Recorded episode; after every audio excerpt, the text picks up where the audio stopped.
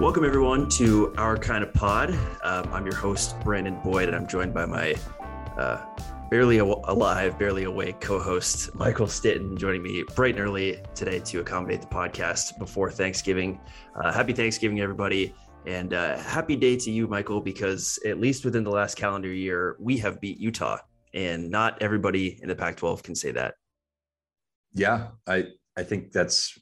I mean, we're a powerhouse. I think uh, based on that, um, that was frankly the best the best thing that I saw this past weekend. Or I didn't watch it, but uh, saw in the news that is is Utah beating Oregon. Uh, that just made me so happy and and made the last few weeks of Husky football just slightly more manageable as a result. Utah beating Oregon was the best Husky game of the season. Um, Yes. That is that is without a doubt. I think for no other reason, honestly, than uh, we don't have to see Oregon in the, in the college football playoff. I, not not because I don't, you know, that they. I wouldn't. I would hate to see them, although that's part of it. Is they were just not good enough um, to hang with those big boys. Yes, they beat Ohio State, but my God, you play that one again, and uh, that would have been been a scary situation. Um, Yeah. But it is it is such an upsetting season for us Husky fans that uh, it has clearly affected Isaiah Stewart. I mean, he was he was livid over the weekend, and um, you know, no one has really been able to diagnose why, but I think it it can be squarely blamed on the performance of of his alma mater's football team. Yeah, probably true. But speaking of basketball, we do have a what's looking like a NCAA tournament caliber team uh, after a San, uh, South Dakota State victory uh, last night. So uh, things are really just looking up for for us in that department. Yeah, man, that's what happens. You go and play South Dakota, you find your mojo again. So uh, that's that's a a little bit of of uh, you know greener pastures ahead of us. Hopefully, Sure. in, the, in the basketball department. Well, when you win it somewhere like the the Pentagon, I feel like you can't be stopped at that point. Yeah, I just hope they can get out of the Pentagon because it, it does appear that that place is doubles as a, a maximum security prison as well. So um, we'll, we'll see how that works. Anyways, we are on a tight timeline, so we'll get right into it with our four downs for this week. This is Apple Cup week. There will certainly be uh, some Apple Cup talk in a little bit, but let's start first down uh, drafting the stupid shit that happened in the Colorado game because there was just so much of it. Um, a few weeks ago on the Shutdown Fullcast, uh, Jason Kirk and crew were answering questions from uh, readers, aka listeners, on that on that lovely show, and uh, something about coping with losses and things like that came up. And Jason Kirk had uh, uh, prodigious advice, I think, which is to when your team loses, realize that it is deeply hilarious, and that is not easy in the moment, but uh, after the fact, can certainly look back on the UW Colorado game and laugh at the myriad stupid things that happened uh, throughout that game. So uh, we will just take turns picking our favorite or least favorite dumb things or dumb stuff, dumb facts, dumb stats, dumb plays from that game uh, that you didn't even watch. You were you were enjoying the beaches of Mexico, so you were actually immune from the in the moment disaster that Yeah. was. Uh, so you might actually have a, a funnier perspective on this than I did as someone who had to watch all three hours of it. So you can go first from your gleanings. What were the what was the dumbest thing that that uh, stood out to you? Well, I, th- I think we should probably share this uh, this point, but the whole QB, the quote unquote QB plan, which um, is inserting either Patrick O'Brien or Sam Huard. This week it was O'Brien into the game for a drive or two. I, I believe it was two drives for Yep. O'Brien, where um, really just you know nothing good has come of it. Uh, Bob Gregory said that was the plan all week to get a different quarterback in the game to give us a little spark. That was our plan last week with Sam, so we stuck with the plan. Um, I don't know how bringing in a second quarterback gives you a spark, um, because let's say he does do well, do you just then take him out? You like that doesn't make any sense to me. So, so even though Dylan Morris has been trash at, at a lot of points this season, and it sounds like based on the highlights you've seen, he actually wasn't god awful this week, even though he did have some some errant throws. Uh, keeping him in, I feel like would only be beneficial to Dylan Morris and the team because he's gaining, you know, more reps, more consistency, isn't being taken out, et cetera, et cetera. So that one doesn't make sense to me.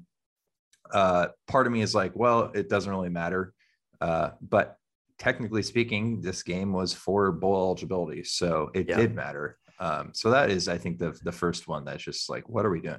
That was definitely number one on my big board here. Patrick O'Brien, when you say gives a little spark, that is hilarious because watching him, no, nothing against him. Obviously, his first major important minutes that he's he's received as a as a you know Division One college football player um, for the Huskies at least. It looked as if he was conducting a walkthrough on every single play, like just complete slow motion, um, no energy. There was there was no actual design for him to be a real person and a real quarterback out there, which has been the case when they bring Sam Huard in too, of just this vanilla game plan that basically is just like, let's get these two drives over with essentially. Uh, and O'Brien, I think achieved one yard um, over over the the two drives that he was in. And Dylan Morris to that point, um, after those first two drives, yes, the first drive ended in disaster um, with a play that we might talk about, the uh, fumble return for a touchdown at the goal line. But then the next goal, next drive, he lead, led us down to first and goal before we had to kick a field goal. So two drives all the way down the field from Dylan Morris, and you take him out, and and Dylan Morris was fine the rest of the game, but he was playing well up to that point. And I get it with Huard because there's a future plan there. There is no future plan with Patrick O'Brien. He's just a guy, and you're just doing it. It, it. It's almost like Bob Gregory was doing this in a little league sense of like, oh yeah, Patrick's dad is going to be awful upset if if he doesn't get some playing time. Like, no, that bullshit. That is not what we need to be doing, and it probably cost them the game because the two drives that the Huskies had with O'Brien were shit compared to the rest of the game, which were only kind of bad. Um, so yeah, that uh, that was annoying. Anyways, my my first round pick here is the six percent post game win expectancy uh, that Yeah. Colorado had for for pulling this off, according to Bill Con- Connolly from ESPN. Um, so you know, basically just taking into account all of the stats that happened in that game. If you ran them, if you ran a simulation with those stats a hundred times, Colorado would win six of those games. Um, and collegefootballdata.com does this as well. And they actually had the number as 2% for Colorado. Um, so even dumber the Huskies lost this game uh, compared to that. Just some, some other post game win expectancies from collegefootballdata.com. Montana, 87% for Montana. Michigan, 95% for Michigan. Uh, so put that in perspective. Us losing to Colorado was dumber than if we had beat Michigan based off of how that game uh, went down. Arkansas State, 100% off the books for UW. Cal, 82% for Cal. Uh, OSU, the Beavs game uh, in Corvallis, 70% for Oregon State. UCLA, 88% for UCLA. Arizona, 75% for UW. Stanford, 95% for UW. Oregon, 100% for Oregon. Uh, and ASU, 94% from or for ASU. So lots of close games that, uh, based on those numbers, the Huskies are lucky to have beat uh, Cal, Cal especially. Uh, but um, yeah, they, they, they weren't particularly close in the other ones, even though they might have Yeah. been one score games. It's just kind of the story of the season. Um, I was I was tracking the. Uh, well, first of all, I should preface. So while this game was coming down to the wire, I was sitting on a beach in Cancun at a wedding. Uh, but I was told by the groom that if I was not streaming or looking at my phone at a football game, that he would be disappointed in me. So I felt like I had the green light to to be doing this. But Yes. I was watching the the game cast, looking at the the box score, team stats, et cetera, and I just could not believe we were losing because everything was overwhelmingly in our favor. I mean, we I don't know what it was specifically, uh, but it's like we outgained Colorado, yeah, 426 to 183. So um, it should have been a, a landslide victory. Yeah.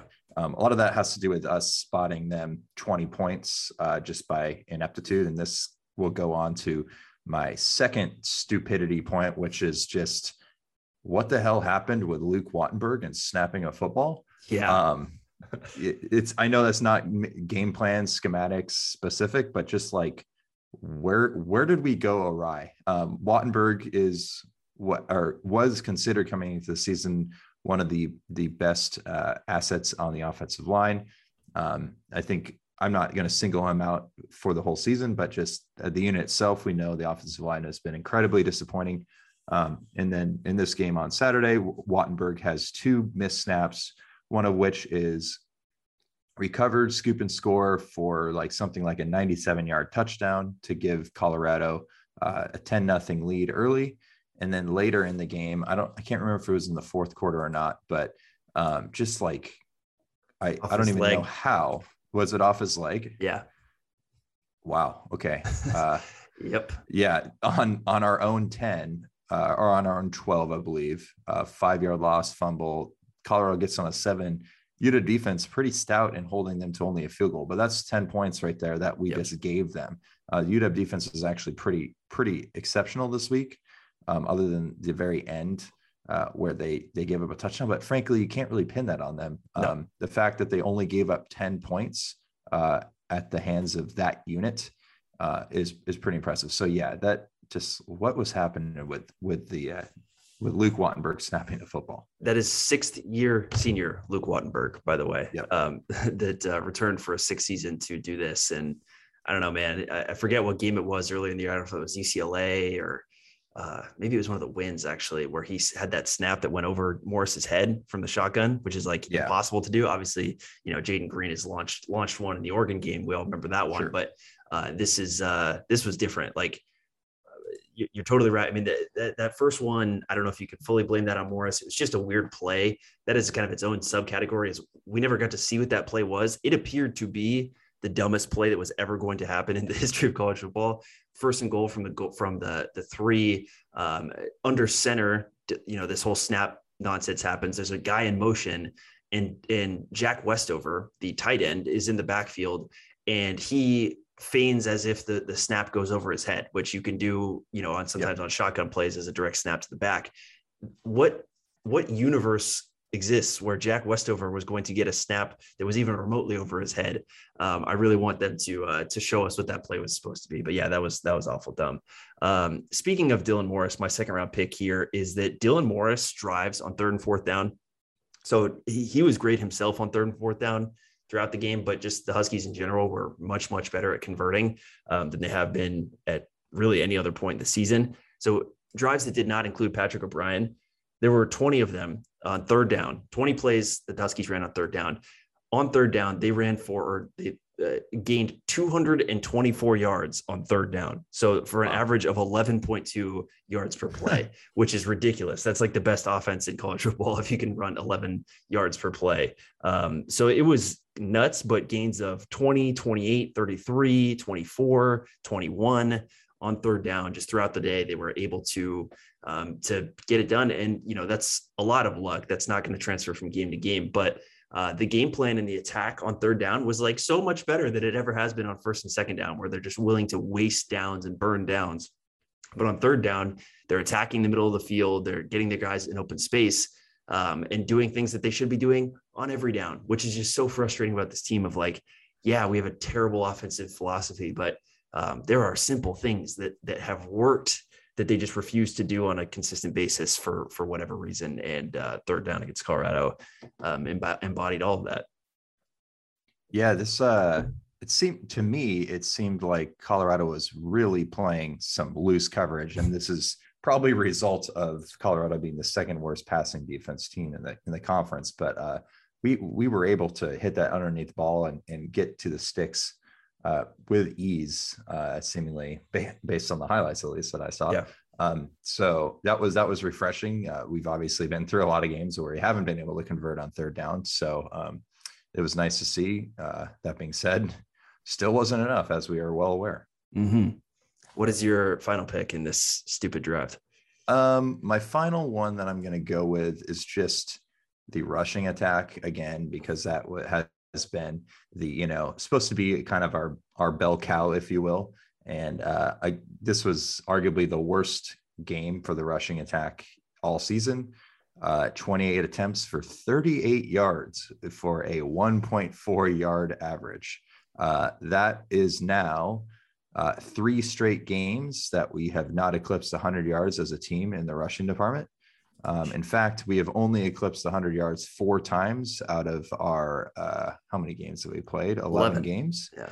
Um, so yeah, just a really really bad game in that in that regard. Uh, Cam Davis 12 carries for 29 yards, uh, and Kamari Pleasant six carries for eight yards. Sean McGrew was out. Uh, I did appreciate Jay'Veon Sunday getting a few carries, even though he ended up with only six yards. I, I do think it's important to give some of those players like him some some reps. Um, so, but at the end of the day, that's just that's just really bad against against a defense that is not very good. So that would be and, it. And, and two things in the running game. One, we had a 22 yard run from Dylan Morris, which was amazing because we've seen this over and over where the middle of the field is completely open and all Dylan Morris has to do is just run straight to the middle and get free yards, but um, that it's never in the cards. And finally did it on Saturday uh, to much success. Hope that that's a part of the game plan going forward. And then also they were throwing to the back. So while uh, while they couldn't get anything going in the actual run game, you're still getting Cameron Davis and Kamari Pleasant involved in the passing games to get them out and get them on mismatches. Um, they actually put, uh, they kind of threw like a seam route with Cameron Davis early in that game. So good stuff using the running backs. But yeah, I mean, the running game itself um, has just been a joke the entire season. Um, so my, my third one here, there's plenty of other statistical stuff, but one thing that probably didn't show up in the highlights for you uh, was there was a deep route in the late stages of that game um, in a drive that I think, don't think the Huskies scored on in where Rome Odunze and Jalen McMillan were running a, like a deep scissor con- uh, concept down the right side of the field. And uh, the, you know, you couldn't see it on the initial play, but Morris's pass just kind of went into the sideline. No one was there. It's like, who the hell are you throwing to?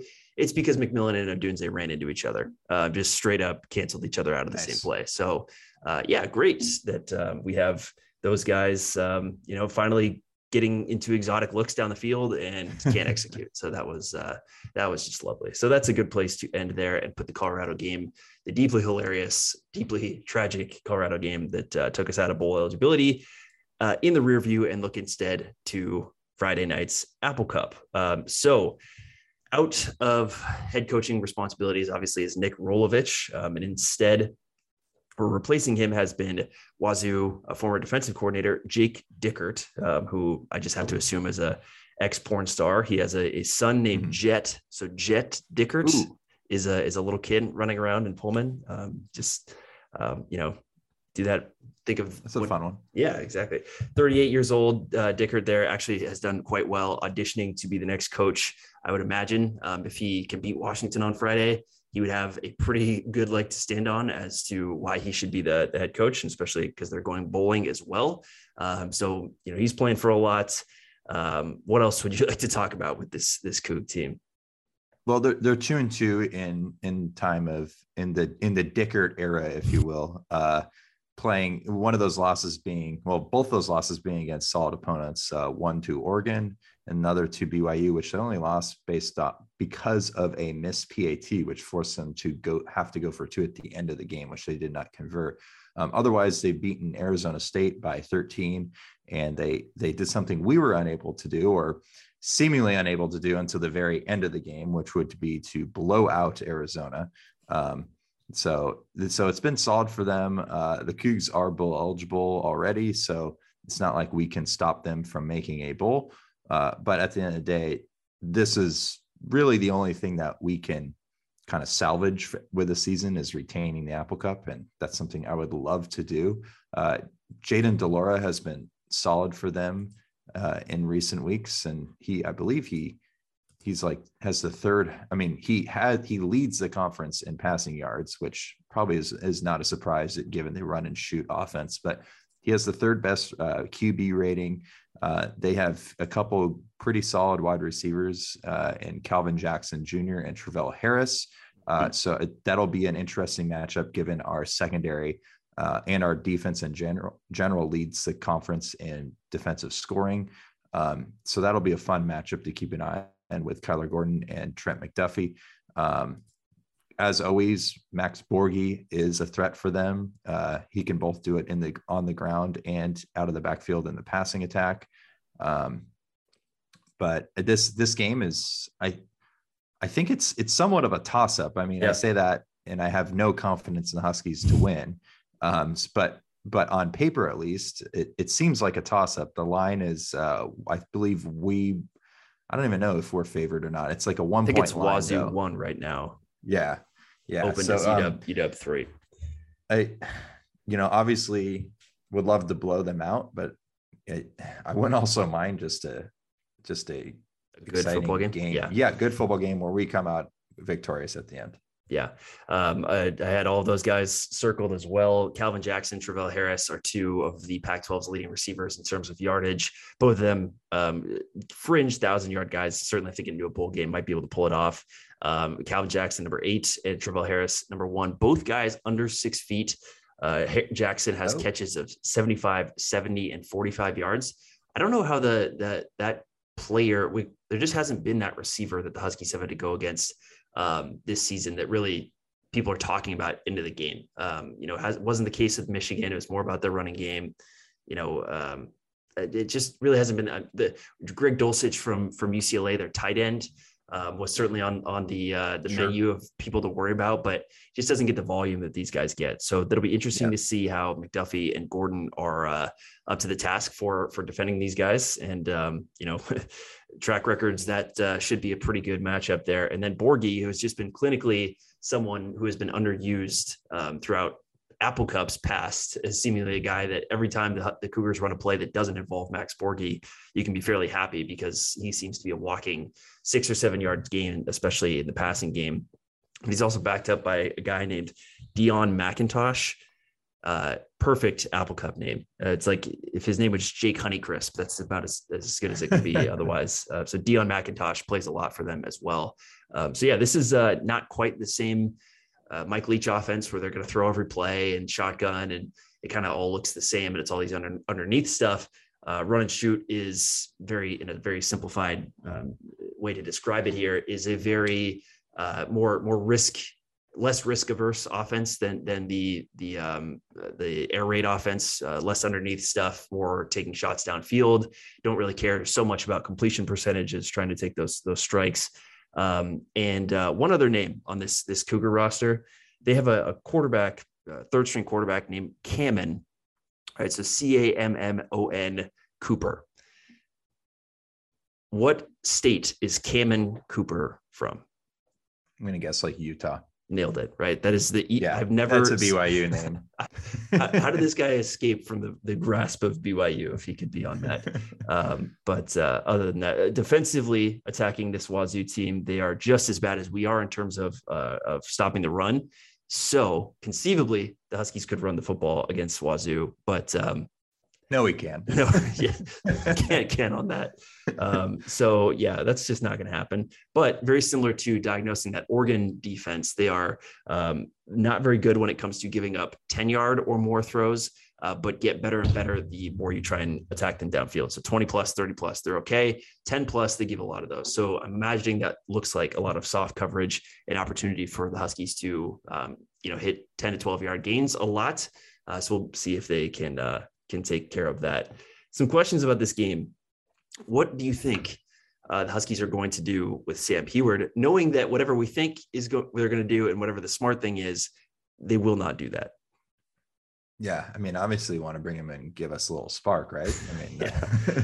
uh, but I I do think that we will see Sam Huard because uh, he does have that final game of eligibility without burning yep. his red shirt. Um, I would love to see him given a little bit more burn than two drives. Yeah. Uh, like give him a give him a full quarter, give him a full half. I mean, I whatever whatever we can do that doesn't put us in jeopardy of losing. And frankly, Dylan Morris has not proven that he can do much better. Um, so because he's he's very air prone and turning over the football. Uh, so I I don't know. I would I would be fine with seeing them give Sam Huard a little bit of a longer leash and actually allowing him to throw some balls and and do what he was brought in, the five star mm-hmm. recruit that he was, uh, what he was brought in to do, which is to sling the football. I mean, he he played in an air raid offense at Kennedy yep. Catholic. That that is what he does. So uh, I would I would like them to loosen the reins a bit and let him kind of go. I'm fine with that. I think I think starting him and basically just running him until he doesn't look good or looks over his skis a little bit is fine, right? Because Dylan Morris is is at, at, at best pretty good, um, basically serviceable in every other facet. You know, disappointing certainly somewhere in that range, but um, I'm fine with just letting Huard go. And if Huard runs the whole game and and Huskies look good on offense, then sorry, Dylan, like, you know, this, this was a, fantastic chance to, to showcase the future. But if if Huard doesn't look good, then then you're bringing Morris in in a different scenario than he has in the previous games, where you're taking him out of rhythm and then bringing Sure. him back. So I would say uh, start Huard, and if you don't start Huard, then like you got to wait for Dylan Morris to show you that he can't play before you bring Huard in. And in that case, the, the game's probably lost anyways, and, and who cares? But um, I don't think that this third and fourth drive BS that they've done um, with uh, uh, two Morris in favor of Huard or in favor of Patrick O'Brien is doing anyone any favors because, uh, especially when the game plan is so vanilla when you bring them in for those kind of token drives. So, um, my my thought would be bring in Huard either for a set amount of time or until you got to sub him out and then um, let let uh, let Demo finish it out. Just But- don't just don't yeah. take Demo out and bring Dylan in when Demo is like playing well or Yeah. something like that. Something that's going to just totally wreck momentum. Yeah, and I, That's I, all I, care about. I think it's a disservice to the fans um, that are in there, you know, on on a Friday uh, in this stupid season to do something that um, you know puts them in jeopardy of losing this game just because you're trying to you know check a box or you know provide Yeah. a spark or something like that. So just just figure it out, have a plan that actually makes sense, and if something's working, don't stop it because the we do want to win this game. Um, And ide- ideally, the Huskies are up 14 in the fourth quarter with the ball and can hand it over to, to Sam Huard for for kind of a you know a, a swan song, something like that. Uh, but you know, what- just have to let this play out. Uh, overall, though, in this game, just let's see a greatest hits of the offense from this season. Some some wildcat, some quarterback runs, throwing Sure. to the backs, throwing down the middle. Um, you know, just just things that have worked throughout the season. Let's not let's not fall back on this these stupid uh, boneheaded over and over failure plays that that uh, we've run to death throughout this season. So just play the hits, Junior Adams, and and uh, don't get too cute here. In agreement fully. Favorite Apple Cup moments uh, is our third down here. I'm sure we've done this before, but always fun to revisit the Apple Cup. I'm a, I'm a huge, obviously, you know, we're, we're doing this, but I uh, I really do love the Apple Cup. A lot of great memories throughout my uh, life with this game. It's always been a huge point of pride in the states, um, and it is truly one of I think the best rivalries in college sports. Even though it's not necessarily been uh, even in terms of of wins and losses, but uh, the the general distaste of the other one in a playful way, I think is is uh, is there. Whereas the hate of Oregon is not playful in any way. Um, whereas the the Cougs and, and and Huskies can break bread in a different way than uh, than than Ducks and Huskies can. So uh, your three favorite memories or three favorite Apple Cups or specific plays or things that stick out to you when you think Apple Cup. Uh, we'll just go back and forth. So what's your first one? We might And, have and I will overlap. mention right before that, uh, I do break bread every the day before uh, with a lot of Cougs at Thanksgiving. So uh, very true on that point. But uh, favorite Apple Cup moments. Uh, let's. I want to kick it off with the and again, you probably have the same ones, but the 2003 Apple Cup. Mhm. Uh, UW knocked off number eight WSU. Uh, came back from a 19-14 deficit with four minutes left to win 27-19. Corey Williams, who I believe was a true freshman at the time, uh, caught a touchdown pass in the corner of the end zone, kind of diving into the end zone from Cody Pickett. Uh, and then Marquise Cooper on the ensuing defensive Mm. drive uh, picked off. Um, I'm blanking on who the quarterback was at that point for the Cougs, but pick six to seal the game. that was either Swogger or Kegel. Josh Swogger. just an amazing name, Josh Yeah. Swogger. Um, Yeah. But uh, I, it was after Gesser. Gesser had left already at that Yeah. point. Um, but yeah, I just got chills thinking the Mar- the Marquise Cooper run, and also thinking about how uh, that Corey Williams touchdown was supposed to be this passing of the torch that he would be this this great receiver at UW, and um, just never materialized past that Yeah. point. Uh, but I'm actually going to go with the previous Apple Cup, which was in Pullman Oh. in 2002. Um, this Okay. was the uh, the ruling on the field is that it was a backwards pass. Washington recovered that backwards pass, and the game is over. Um, a game from 2002 in Pullman. Um, I believe the the Cougars were playing for Rose Bowl. Um, the Huskies were just playing to finish out the season. Um, it kind of been a lost season. They had lost some some close games despite some um, some big preseason hype. Um, that was the Northwest Championship year where they had beat Oregon State, Oregon, and Wazoo to end the season. Uh, Nate Robinson had a huge pick uh, late in that game down the sideline. Just an awesome, awesome game. I did a podcast about it um, a few years ago that is linked in the show notes here. Um, if you want to go back and hear from some of those players, Kai Ellis, the hero of that last play, Reggie Williams, the hero of our childhood, Cody Pickett, Yep, John ever. Anderson. Yeah. Um, so uh, I love all those guys. It's a, it's a, um, a very fun one for me. I was at a, I was a kid at an Apple Cup party with a bunch of Cougs as well. So um, just, just a lot of fun. And that was like just the perfect back and forth game. Um, you, one team is usually attempting to play spoiler on the other one. And that's what happened uh, on that frosty night in Pullman in, in 02. Have you uh, just as a side uh, sidebar here? Have you ever been to an Apple Cup in Pullman? Yes, and if you'd like, Okay. I can I can take the, the mantle here for my my second one, um, Sure. which was exactly that the 2014 Apple Cup in Pullman. I've actually been to another one.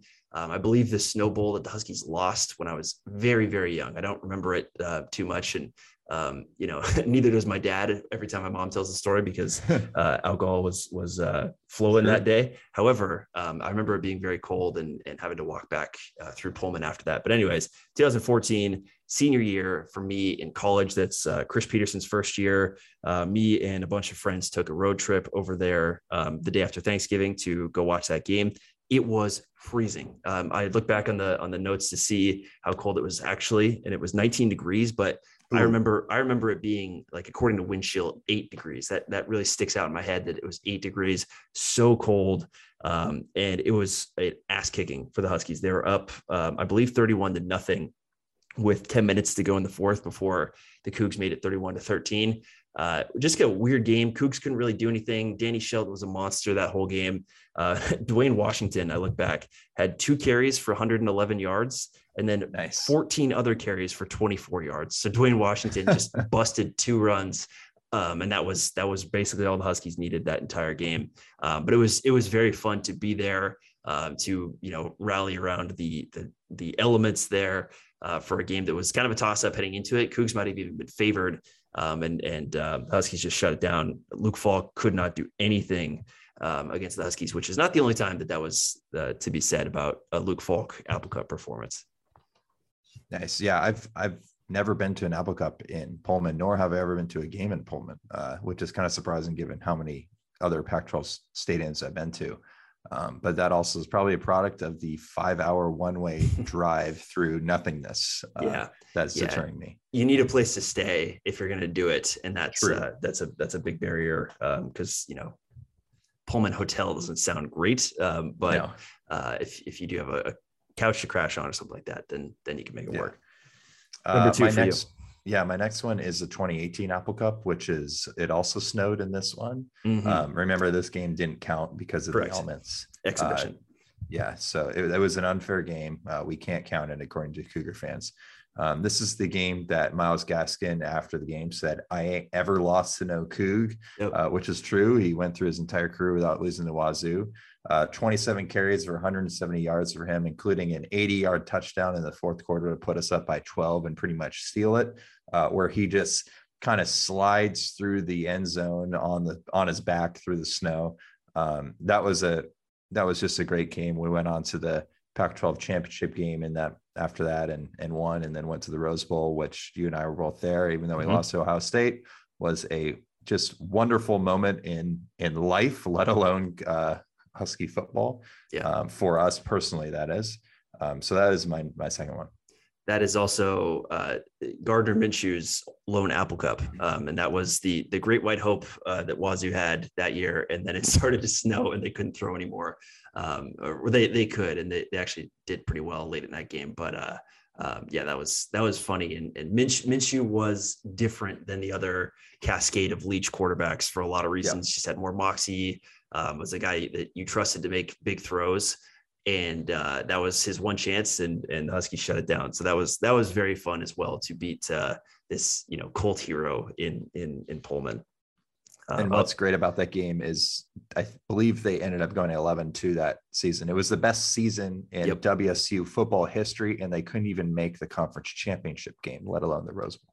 Yeah, I believe they still beat Iowa State in the bowl game that season. That's the year that they played in the Alamo Bowl and got that done. So still a great Yeah. season for the Cougs, but um, we Sure. spoiled the uh, the the bigger bigger prize there. Uh, mine is the 2010 Apple Cup, which, if you remember, this is the Black Pants Apple Cup and the Chris Polk Apple Cup. The Huskies needed to win for the first bowl eligibility um, since Rick Neuheisel, I believe. Um, they had gone a, a, huge streak, including the entire Keith Gilbertson and Tyrone Willingham era. Uh, then it, this was Sark's second year. Sark went five and seven that first year um, and was heading into the last week of the season, needing to win. Um, actually, needed to win the, I think this, and then was the Cal game the next week. That yeah, that, I think yeah, it was. Right. Yeah, I think they still had to beat Cal after that um, in the in uh, in Memorial Stadium in Berkeley to to get out, which they did. Um, but anyways, they needed to win to maintain bowl eligibility. In this in Pullman against a two and nine Wazoo team uh, was probably way too close. But Chris Polk, 29 carries, 284 yards. Jermaine Kearse had 176 yards, including the game winning touchdown. Uh, Chris Polk, that game was like if someone uh, put a brick on the uh, on the gas pedal of a Camaro. Like he just he just would not stop running the entire game. Some long runs. He was so awesome um, in that game and, and throughout his career. And uh, I listened to that one on the radio coming back because that was also the day that uh, Skyline, uh, my high school, went to uh, the state championships for football for the fourth straight year and lost to Ferris. So it was already a shitty day. We lost to Ferris hoping to pull that one out. And then it was a very, very tight game um, that uh, the dogs pulled out in the end. And so watch that one later. That game was on Versus uh, channel 34 yeah. back in the old oh, Comcast yeah. days. Uh, it was uh, just a, a, different era, but man, Chris Polk, uh, you are a hero in my mind. I, I think you meant to say uh, a brick on the gas pedal of a Pokeswagon. Oh yes, who could forget? That's a Pokeswagon wow. throwback. Wow. Um, so the last one I have is not really a singular Apple Cup; it's a stretch of Apple Cups, which is we've already touched on 2018, but 2015 through 2018, those are four straight wins over ranked Cougar teams, twice denying them the Pac-12 North uh, by winning the Apple Cup, uh, and a large portion of Mike Leach's all-time record Apple Cup record of one and seven against UW. Uh, he won his first game, his first Apple Cup at WSU and then proceeded to lose seven straight. But those that 2015 to 2018 stretch um, was just wonderful because it was actually, you know, good. Uh, two good teams going against each other, uh, ranked teams, which normally is not the case in the Apple Cup, um, at least not historically for the Cougs, and obviously not this year for for us either. Um, but yeah, that was that was nice to get them when it really mattered um, those years. Yeah, that was uh, peak shit talking Jimmy Lake. I forget after which one. I yeah. think it was it was 2017, if if I remember. Uh, maybe it was 2019, but one of the home ones uh, that the Huskies just spanked Wazoo, and he said, you know, I hope Mike Leach coaches at, at Wazoo forever because they keep doing the same thing every year, and we're always ready for it. Um, yep. Something to that effect, and um, I can't believe that that guy uh, has since been the head coach and is no longer the head coach. And yeah, God, things happen fast. Um, but yeah, you're right. That was that was a fun stretch. Games that you're always nervous for, but uh, looking after them, you never should have been nervous for because their attack was perfect for the the way the Huskies defense was structured. Um, all right, so number four here, fourth down is uh, Pullman Yelp reviews. This is a, a new segment that is uh, not necessarily to shit on Pullman because they're bad re- bad Yelp reviews ever, but um, just uh, something that was inspired because um, our dear friend, uh, credible, semi-credible Italian guy, Phil Smeraldo, um, came to visit me in Boston a few weeks ago, and uh, we were looking for a place to use the restroom in the North End, which is the Italian district of Boston, and uh, decided to go into this one Italian restaurant. Uh, when I left the bathroom, I was immediately confronted with a large, large, large barrel-chested, uh, hair sprawling out of his chest, um, Italian owner of this restaurant named Joe Paglotta, who very confrontationally asked me what the hell I was doing using his public or non-public bathroom, uh, which led me to have to uh, buy shots of limoncello to make right for the incident.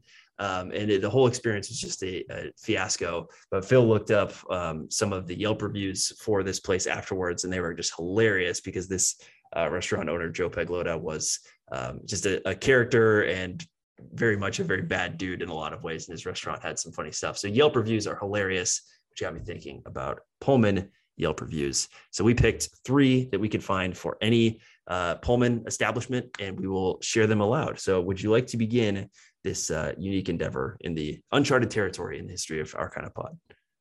Sure. Yeah. Um, I'll start with one. I just kind of like the general idea of this one because it's just stupid. Uh, if it's at Cougar Country, which is a burger place in Pullman, which I've actually been to before. My one time that I that I've been to Pullman, but um, we have Miranda W, uh, who posted in June of 2020 uh, that uh, it had to do with burger allergies. She is deathly allergic, according to her, to onions.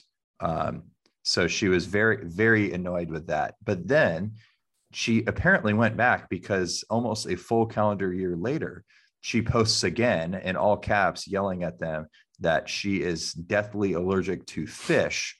and they were used they were frying they're frying their french fries in the fish fryer apparently so i just love the fact that she um, according to her escaped death in in mid 2020 and then decided to return and then uh, to her uh, to her she also escaped death and that in that uh moment that second moment. I'm just like if you're if you're at a point where you might have had an allergic reaction uh i don't know if i'd go back. She mentions that they had to go to the emergency room as a result of this. So this the logic surrounding it is just uh, flawed in a lot of ways. Yeah no that this is great because most of my yelp reviews are uh, restaurant inducing bad reviews, but this one is, uh, you know, crazy people, which is a different, yes. different sort of facet of Yelp. Um, so mm-hmm.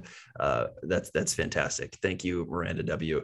Uh, mine comes from Brian F. from Union Gap, Washington, uh, who Beautiful. visited Red Bento, which is a, um, you know, Asian food, um, you know, kind of Chinese, Japanese, lots of different cuisines. They're all trying to, to, to, do it all. He went there on March 22nd, 2019, and he said, Awful, been here two hours, still don't have my food. People are being served out of order. No apologies, no discount. Very disappointed. I've been to other red bentos and been happy, but I will never come back here. So the the mid experience Yelp review is is what really got me here. That Brian F was so fed up for two hours that he said, you know what, God damn it, I'm going to write a Yelp review um, that is independent of the food. The food could have come out and been wonderful. Doesn't seem like that was necessarily bound to happen. Uh, but Brian F was so so frustrated uh, that he just said, "Screw it, I'm I'm tanking this Yelp review ahead of time." I'm, I'm imagining all the things that he did before that. Uh, you know, asking other customers, things like that. But um, he had enough. Just imagine sitting for two hours at a red no. bento waiting just, for food. Just go away, go somewhere else. Yeah. Go, get a, go get a frozen pizza, man. Uh, the next one I have, it's it's two quick ones, uh, but one of which is by far the favorite one I was able to find. Uh, includes this is at the Coug, which is uh, pr- probably the the most uh, the most popular i don't know I, am not a cougar but the most popular watering hole in pullman i know it has a lot of history it's been there forever. Uh, most of the reviews are negative because people were just getting cut off uh, for drinking too much. Uh, michelle n they kicked me out of the coug twice and it was my 21st birthday. They tried to call the cops on me for no reason. It was 1 p.m and it ruined my entire day. So michelle's getting after it at 1 p.m which i appreciate. So 21st this, yeah yeah. This next one though is easily the best. This is Noah B from Bellevue, Washington. And I'm going to spell this word. It starts out with the word awful, but it's spelled O F F E L. Hell yeah. Okay. Noah B, Noah and, B is tanked when he made this. Yeah. Video. Oh, yeah. I'm reading this verbatim, just so you know. Awful and people are rude. Not a bar that I would ever do it again. Way more better bars in the home and then I was. That's it. the beauty of this is Noah B has really turned things around. Actually, he he is an elite status reviewer on uh-huh. Yelp and has been for the last four years. So, uh, if anything, this is a pretty inspiring story that he has gone from this stage of of of reviewing to being a elite reviewer for four years. So, uh, I, I, think that's a great story out of Pullman that uh, we can really you know look look to that is amazing. There's uh. Rusty Featherstone is is famous. The uh, he's college kid somewhere for those uh, beer reviews. That Noah B might have have beat him to it of, of drunk Yelp reviews. I mean that that what a, what a concept. Um, so good good stuff. Noah repping Bellevue hard. Um, I have two more. One is uh, from AC. It's just letters um, in Pullman, Washington, um, for a sweet treat uh, cupcake and frozen yogurt place called Sweet mutiny like pirates. Oh. Uh, no idea if this is related to Mike Leach or you know if a family member started it, but certainly interesting that the pirate themed uh, sweet treat place, um, knowing that Mike Leach has an affection, or, uh, yeah, an affection for um, confections. Uh, there, see, see what I did there. um, so, anyways, Sweet Mutiny um, has changed ownership. And so uh, on February 4th, 2015, so throwback, Sweet Mutiny was recently just sold to the head baker. She terminated all the employees and only offered jobs to her favorites. She is unethical, passive aggressive, and doesn't know how to run a business. Sweet Mutiny will never be the same again. Please do not support this business anymore because of how she mistreats the employees. And included with the review is a photo of a tub of fudge um, that uh, just says, you know, fudge. It's like for January 1st, 2015. It's like used by, and then with four pieces of scotch tape or uh, masking tape over on the side of it, that one says hashtag last day, then hashtag you're fired, then hashtag everyone is fired. Then the other one says hashtag Oprah and hashtag Trump. Um, who the hell What the knows hell what was, going go- what was going on there? But uh, AC had enough of, of Sweet Mutiny, and apparently there was a mutiny at Sweet Mutiny, so they they reap what they sowed there. And my last My one lord. is from Zeppoz Bowling Alley. Um, Zeppoz, of course, with two Z's, Z E P P O Z in in uh, in Pullman. Um, this was from Leslie S of Pullman on February twelfth, two thousand nineteen. Uh, get ready here. One star review. Went in for breakfast with my son this morning. Again, breakfast, bowling alley, right? These are Yep, self-inflicted wounds lots, lots of the time. We were the only occupied table in the restaurant. We ordered our food, and since we were the only customers, our food delivery was very prompt. All going pretty well so far. I ate half my omelet and stopped eating when I noticed a half, uh, sorry, a, a hair that had been cooked into the egg portion of my omelet that was partially part partly protruding out. When I brought it to the attention of the waitress, she responded with, "Weird, our cook doesn't even have hair that color, and I can give you 20% off the dish." I thought about it on my way home and realized that she was trying to say it was my hair, which it was not. Uh, okay, lady, how was I able to integrate my hair into the liquid egg before it had been cooked? Shit happens. Just apologize and move forward. Guess I know why we were the only customers in the entire place. No shit. You went to Yeah, breakfast at a bowling alley. You're just lucky that there wasn't an entire wig in your freaking omelet. Uh, so one hair is actually pretty good based off of the standard there for for Leslie. So it doesn't seem like Zeppoz has customer service down, but Leslie, you you gotta you gotta know the situation here. I'm I'm amazed that a bowling alley actually serves omelets. That's kind of impressive. I know. Come on, just go to Denny's, man. Like, Yeah, don't, don't do this to yourself. I, Uh, I have I have one more. Oh, Uh, perfect. It's a five star review actually from seven days ago at Okay. Jimmy John's in Pullman. Uh, this is Sally D out of South Richland. Uh, five star review. I just had the best sandwich of my life. Like when I tell you that it hit, I mean it smacked all caps. Fantastic. Thank you to the guy with the red hair because that was bomb. Selly, you need to get out more. Jimmy John's is not the best sandwich in the world. Uh, please try other sandwich places. Yeah, I, I eat Jimmy John's. I, I enjoy Jimmy John's, but I will never say it's the best sandwich of my life ever. And Yeah. there will never be a moment when it will be the best sandwich of my life. This guy has only had Subway. That's the only sub- Yeah. sandwich he's ever had, and so therefore, yeah, Jimmy John's would be the best sandwich you ever had in your entire life. yeah, true. Uh, beautiful, beautiful, beautiful, beautiful. That might be a recurring um, thing that we use from time to time on on road road games. Um, this is a home game that Duskies are playing, but uh, Pullman Yelp reviews did not disappoint. Thank you for the, the wonderful research there. Let's do a bit of party scene before we get out of here. Uh, last week in the Conference of Champions, we already talked about Oregon getting smacked like a Jimmy John sandwich uh, against Utah in uh, in Rice-Eccles. Um, the, the our Oregon State Beavers won pretty handily against Arizona State. Um, Arizona State did not seem to know when the game started. Um, Stanford got obliterated by Cal in the big game, and UCLA was seven points away from hanging 69 on USC. Nice. That is the biggest disappointment of the Chip Kelly era that he was not able to pull that off. Um, but uh, this week, the prized platypus in the rivalry, formerly known as the Civil War, Oregon Oregon State play, uh, obviously have the Apple Cup. Cal plays US UCLA and then USC next week. So Cal still has an opportunity to pull off the Golden State Championship and make uh, a Wow. bowl game if they can win the next two games. USC could still make it into a bowl game if they beat BYU this week. Not going to happen. Uh, and then Cal next week. And then uh, some tiebreaker scenarios. We have Oregon. Um, Oregon will make the Pac-12 North championship or make represent the Pac-12 North in the Pac-12 championship. If they beat Oregon State, um, they would have to play Utah again. Not sure they want to do that. Uh, Wazoo gets in if they beat uh, us on Friday and Oregon State beats Oregon.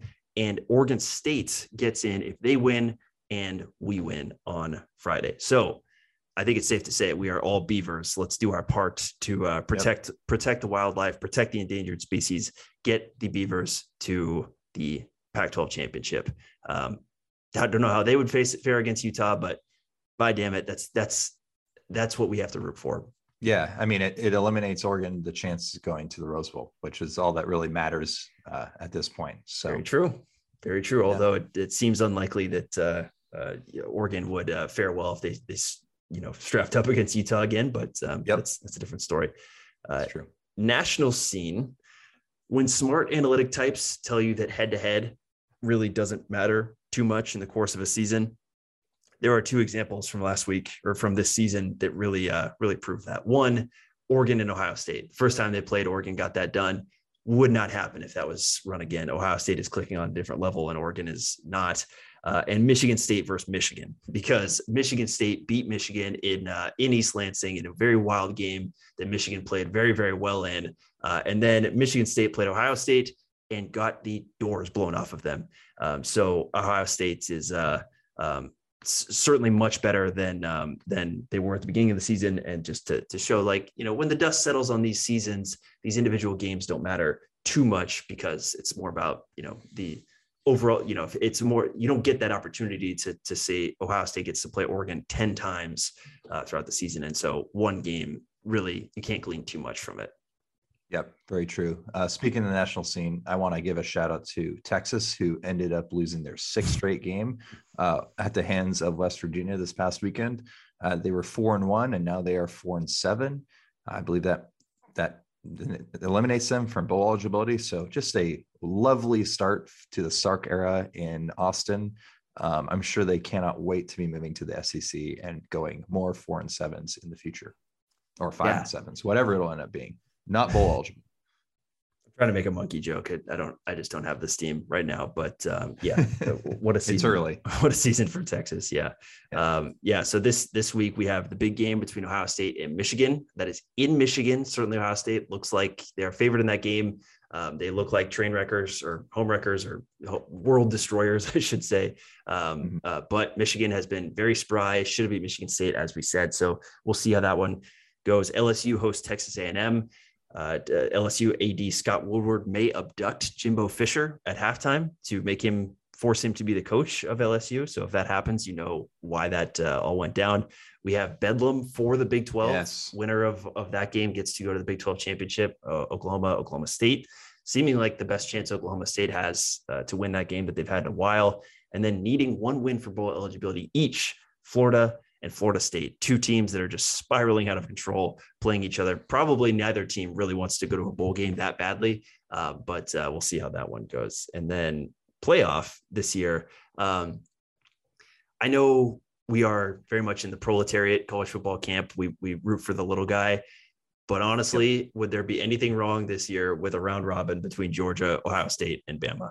Because those are the three best teams in the country, and I don't think um, there's really any equivocation about that. Maybe, maybe if Michigan gets it done on, on Saturday, like by all means, you guys belong in there, but uh, doesn't seem like everyone, anyone else is playing on that plane. Yeah, I agree. I mean, right now Cincinnati's at four. They have East Carolina this weekend uh, on Friday, in fact, uh, which who they should beat. Um, I I can't remember who they would be playing in the American uh, Championship. Maybe Houston would yeah. be playing, I think, which actually is a pretty solid matchup. I think yeah. Houston's uh, in the top 25 right now. Um, so for, certainly Cincinnati's out if they were to lose that game. But um, I'm just thinking to myself, is there a way that Notre Dame gets into this? Uh, which, which frankly wouldn't be terrible because then they would get absolutely smoked by Georgia uh, or Bama or whoever's the number one seed, uh, which would be kind of fun to, to see rather than than Cincinnati getting smoked. Although at the end of the day, I do want Cincinnati to make it just for the little guy. Yeah, well, uh, Notre Dame is certainly a huge fan of Georgia the rest of the way. They want Georgia to beat Alabama in the SEC championship yeah. game and beat them handily uh, to get them out of the conversation and open the door for them to get in as team four. They're probably also big fans of Houston or any other American Athletic Conference team that is yeah. um, up against Cincinnati. And yeah, I totally agree. Like this is the thing is like, yeah, you want to really be in the playoff that bad, Notre Dame, or would you rather just like dominate a New Year's Six game and and and Sure. get actual momentum instead of getting that opportunity to show that you are just not on the same level. And I think that they could really benefit um, from the former rather than running the latter back one more time. Um, but that's just me. Uh, all right. Well, we are nearing the exit of this, so let's do what we always do. Great cat or cats uh, meow meow time of the week. Yeah, so I have uh I've probably mentioned this in years past, but A- Apple Cup scheduling, I just cannot stand Yeah. the the Fridays the Friday game. Uh, there are four rivalry games in the Pac-12 this weekend. WSU at UW and Colorado at Utah are on Friday, uh, d- respectively. WSU uh, or WSU traveling to UW, four hours and 49 minute drive. Colorado traveling to Utah, eight hour drive. So massive drives to take the day after Thanksgiving. Uh, whereas Saturday games, Oregon State at Oregon, 45 minute drive. Arizona at ASU, one hour and 37 minutes. So uh, just like logistically speaking and trying to accommodate away fans for these games, which are rivalry games. So, so certainly there's going to be more fans trying to go to these games than just a random, you know, Mhm. UW Stanford type of game. Uh, just like use some common sense and maybe put the Apple Cup on Saturday, so so you don't have to break your back to get across the state the the morning or day after Thanksgiving. I mean, a lot of people come over to to Seattle side for Thanksgiving, I would assume. Um, so just getting back over if it's in Pullman or vice versa is is just is just challenging. So um, I just wish there was more common sense used in regards to the scheduling of these games. Yeah, that is a fantastic point. Thank you for the uh, Google Maps analysis there about uh, about timing. It has never been explained to me why the the, the Apple Cup has just become a Friday thing. It, it no one wants it. It's it's never Yeah. um, you know like convenient necessarily. It's nice to kind of have that Friday after Thanksgiving off to not have to worry about anything um, and just get ready for Saturday. But I don't know. That's uh, that is something that um, is out of our control. But there's not a whole lot of logical reasons to me as to why it'd be Friday. Um, I have three cats this week. One quarterback room management just has just been a disaster throughout the year. I think that's pretty unequivocal to say, um, both in game and just big picture of what the plans were for Dylan Morris, Sam Huard, and even Patrick O'Brien. Uh, second one, injuries. Just kind of struck me the other day of like this has been a very bad year in terms of injuries for the Huskies relative to other seasons. Um, if I would have told you beginning of the year that uh, Eddie Ulofoshio is going to miss most of the season, Terrell Bynum we don't know what's going on. Has missed multiple games. Sean McGrew, same thing. Um, Dick Newton, Cade Otton, Kamari Pleasant, Jalen McMillan, Rome Odunze, and Ryan Bowman. That all of those guys would miss at least two games, if not a lot more. I don't know how optimistic we would have been about how this year has gone. Um, and even even Zion, right? Adding Zion to that mix, who didn't play on Saturday against Colorado, um, that you know he would have another injury. God, that is a grim picture, and I think that um, you know that's every team in college football. It is it it's that sport. It it, it grinds you out, but um, this level of of those key players, especially, is uh, is really I think sometimes hard to hard you, you forget it, but you can't underestimate how how big of an effect that is. Yeah, it's that's definitely been a bummer. There's a lot of good players they just listed there that we certainly would like to be seeing playing on Saturday. So Oh yeah, for sure. Well, Friday. Um, Yeah. but uh, and my last one is for roughing the passer. Um, a lot of things that could have changed about that Colorado game. Slight tweaks for the Huskies win, um, including a roughing the passer call on Cooper McDonald on the Colorado's last touchdown drive that went spanned the whole field. It was third down. They threw short of the sticks and were all set to punt. But McDonald was called for roughing the passer. Pretty lame one. I mean, I understand why they called it, but it's just kind of one of those like arm extension, you know, just kind of pushed him over as the as Brendon Lewis, Colorado quarterback, threw the ball. Um, here's my proposal for fixing roughing the passer. If the defending player makes contact with the quarterback with somewhere between 75 to 100% of their arms fully extended by the time they make contact um, and, the, and the ball's already out, it doesn't count, right? You can, there's just, you're not going to be able to do enough actual harm there uh, for, uh, for the, uh, the, for that to warrant a flag. Um, if you are making full contact and your, your arms are crunched up against the guy and you're about to blow them up, yes, that is, that should be roughing the passer because you should be able to stop that. But 75% of the way there, it's just a push obviously the, the easy answer is that yeah cooper mcdonald don't do it but what if brendon lewis tucks that ball and you still have to try and push him out and you know trying to make a play there it's just such a un it's such a it you know it's it's in there for good reason but uh, the the letter of the law just leads to a lot of stupid plays that don't actually line up with the reason that that flag is there. So that is my rant on roughing the passer. Who is your OKG of the week? Uh, pretty plain and simple here. Utah football. Um, that's it. Uh, I was at a the the wedding I was at was half uh, Oregon State fans. So uh, and it was that game was happening during the reception and drinks were flowing and I had multiple shots uh, on behalf of Oregon losing. Uh, we just had a very good time watching that game on our phones and just going crazy over the fact that Utah was absolutely blowing them out. Um, Britton Covey with that punt return to to end this the first half as well. That was just delightful. Yeah, and on Britton Covey's 30th birthday too. I think that was Yes. that was a nice a nice touch. Um, yeah, uh, Ja'Lynn Polk is my OKG of the week, Nice. uh, who had the mysterious chest injury on the first play of the season against Montana, uh, and then didn't play for however many games, and then started to show up the last couple weeks um, fully dressed. Didn't think him playing was actually on the table, and then on Saturday he comes out late in that game and has a 55 yard touchdown, um, and actually looks like you see him out there. He is much bigger um, than than most of the opposition or most of the Huskies receivers. Um, just just a big presence. Um, and if he can run like that, like and he's healthy, by all means, he was targeted two more times in the following drive. Uh, this could be the secret weapon for the Huskies um, passing attack the rest of the season, especially because we don't know the situation with Cade Otton, who very well could just pack it in, f- focus on his NFL draft prospects. No idea about Terrell Bynum. Um, so if Ja'Lynn Polk is ready to go and he's healthy to go with McMillan and Odunze, feel pretty good there from from uh, that little bit Yeah. that I just saw.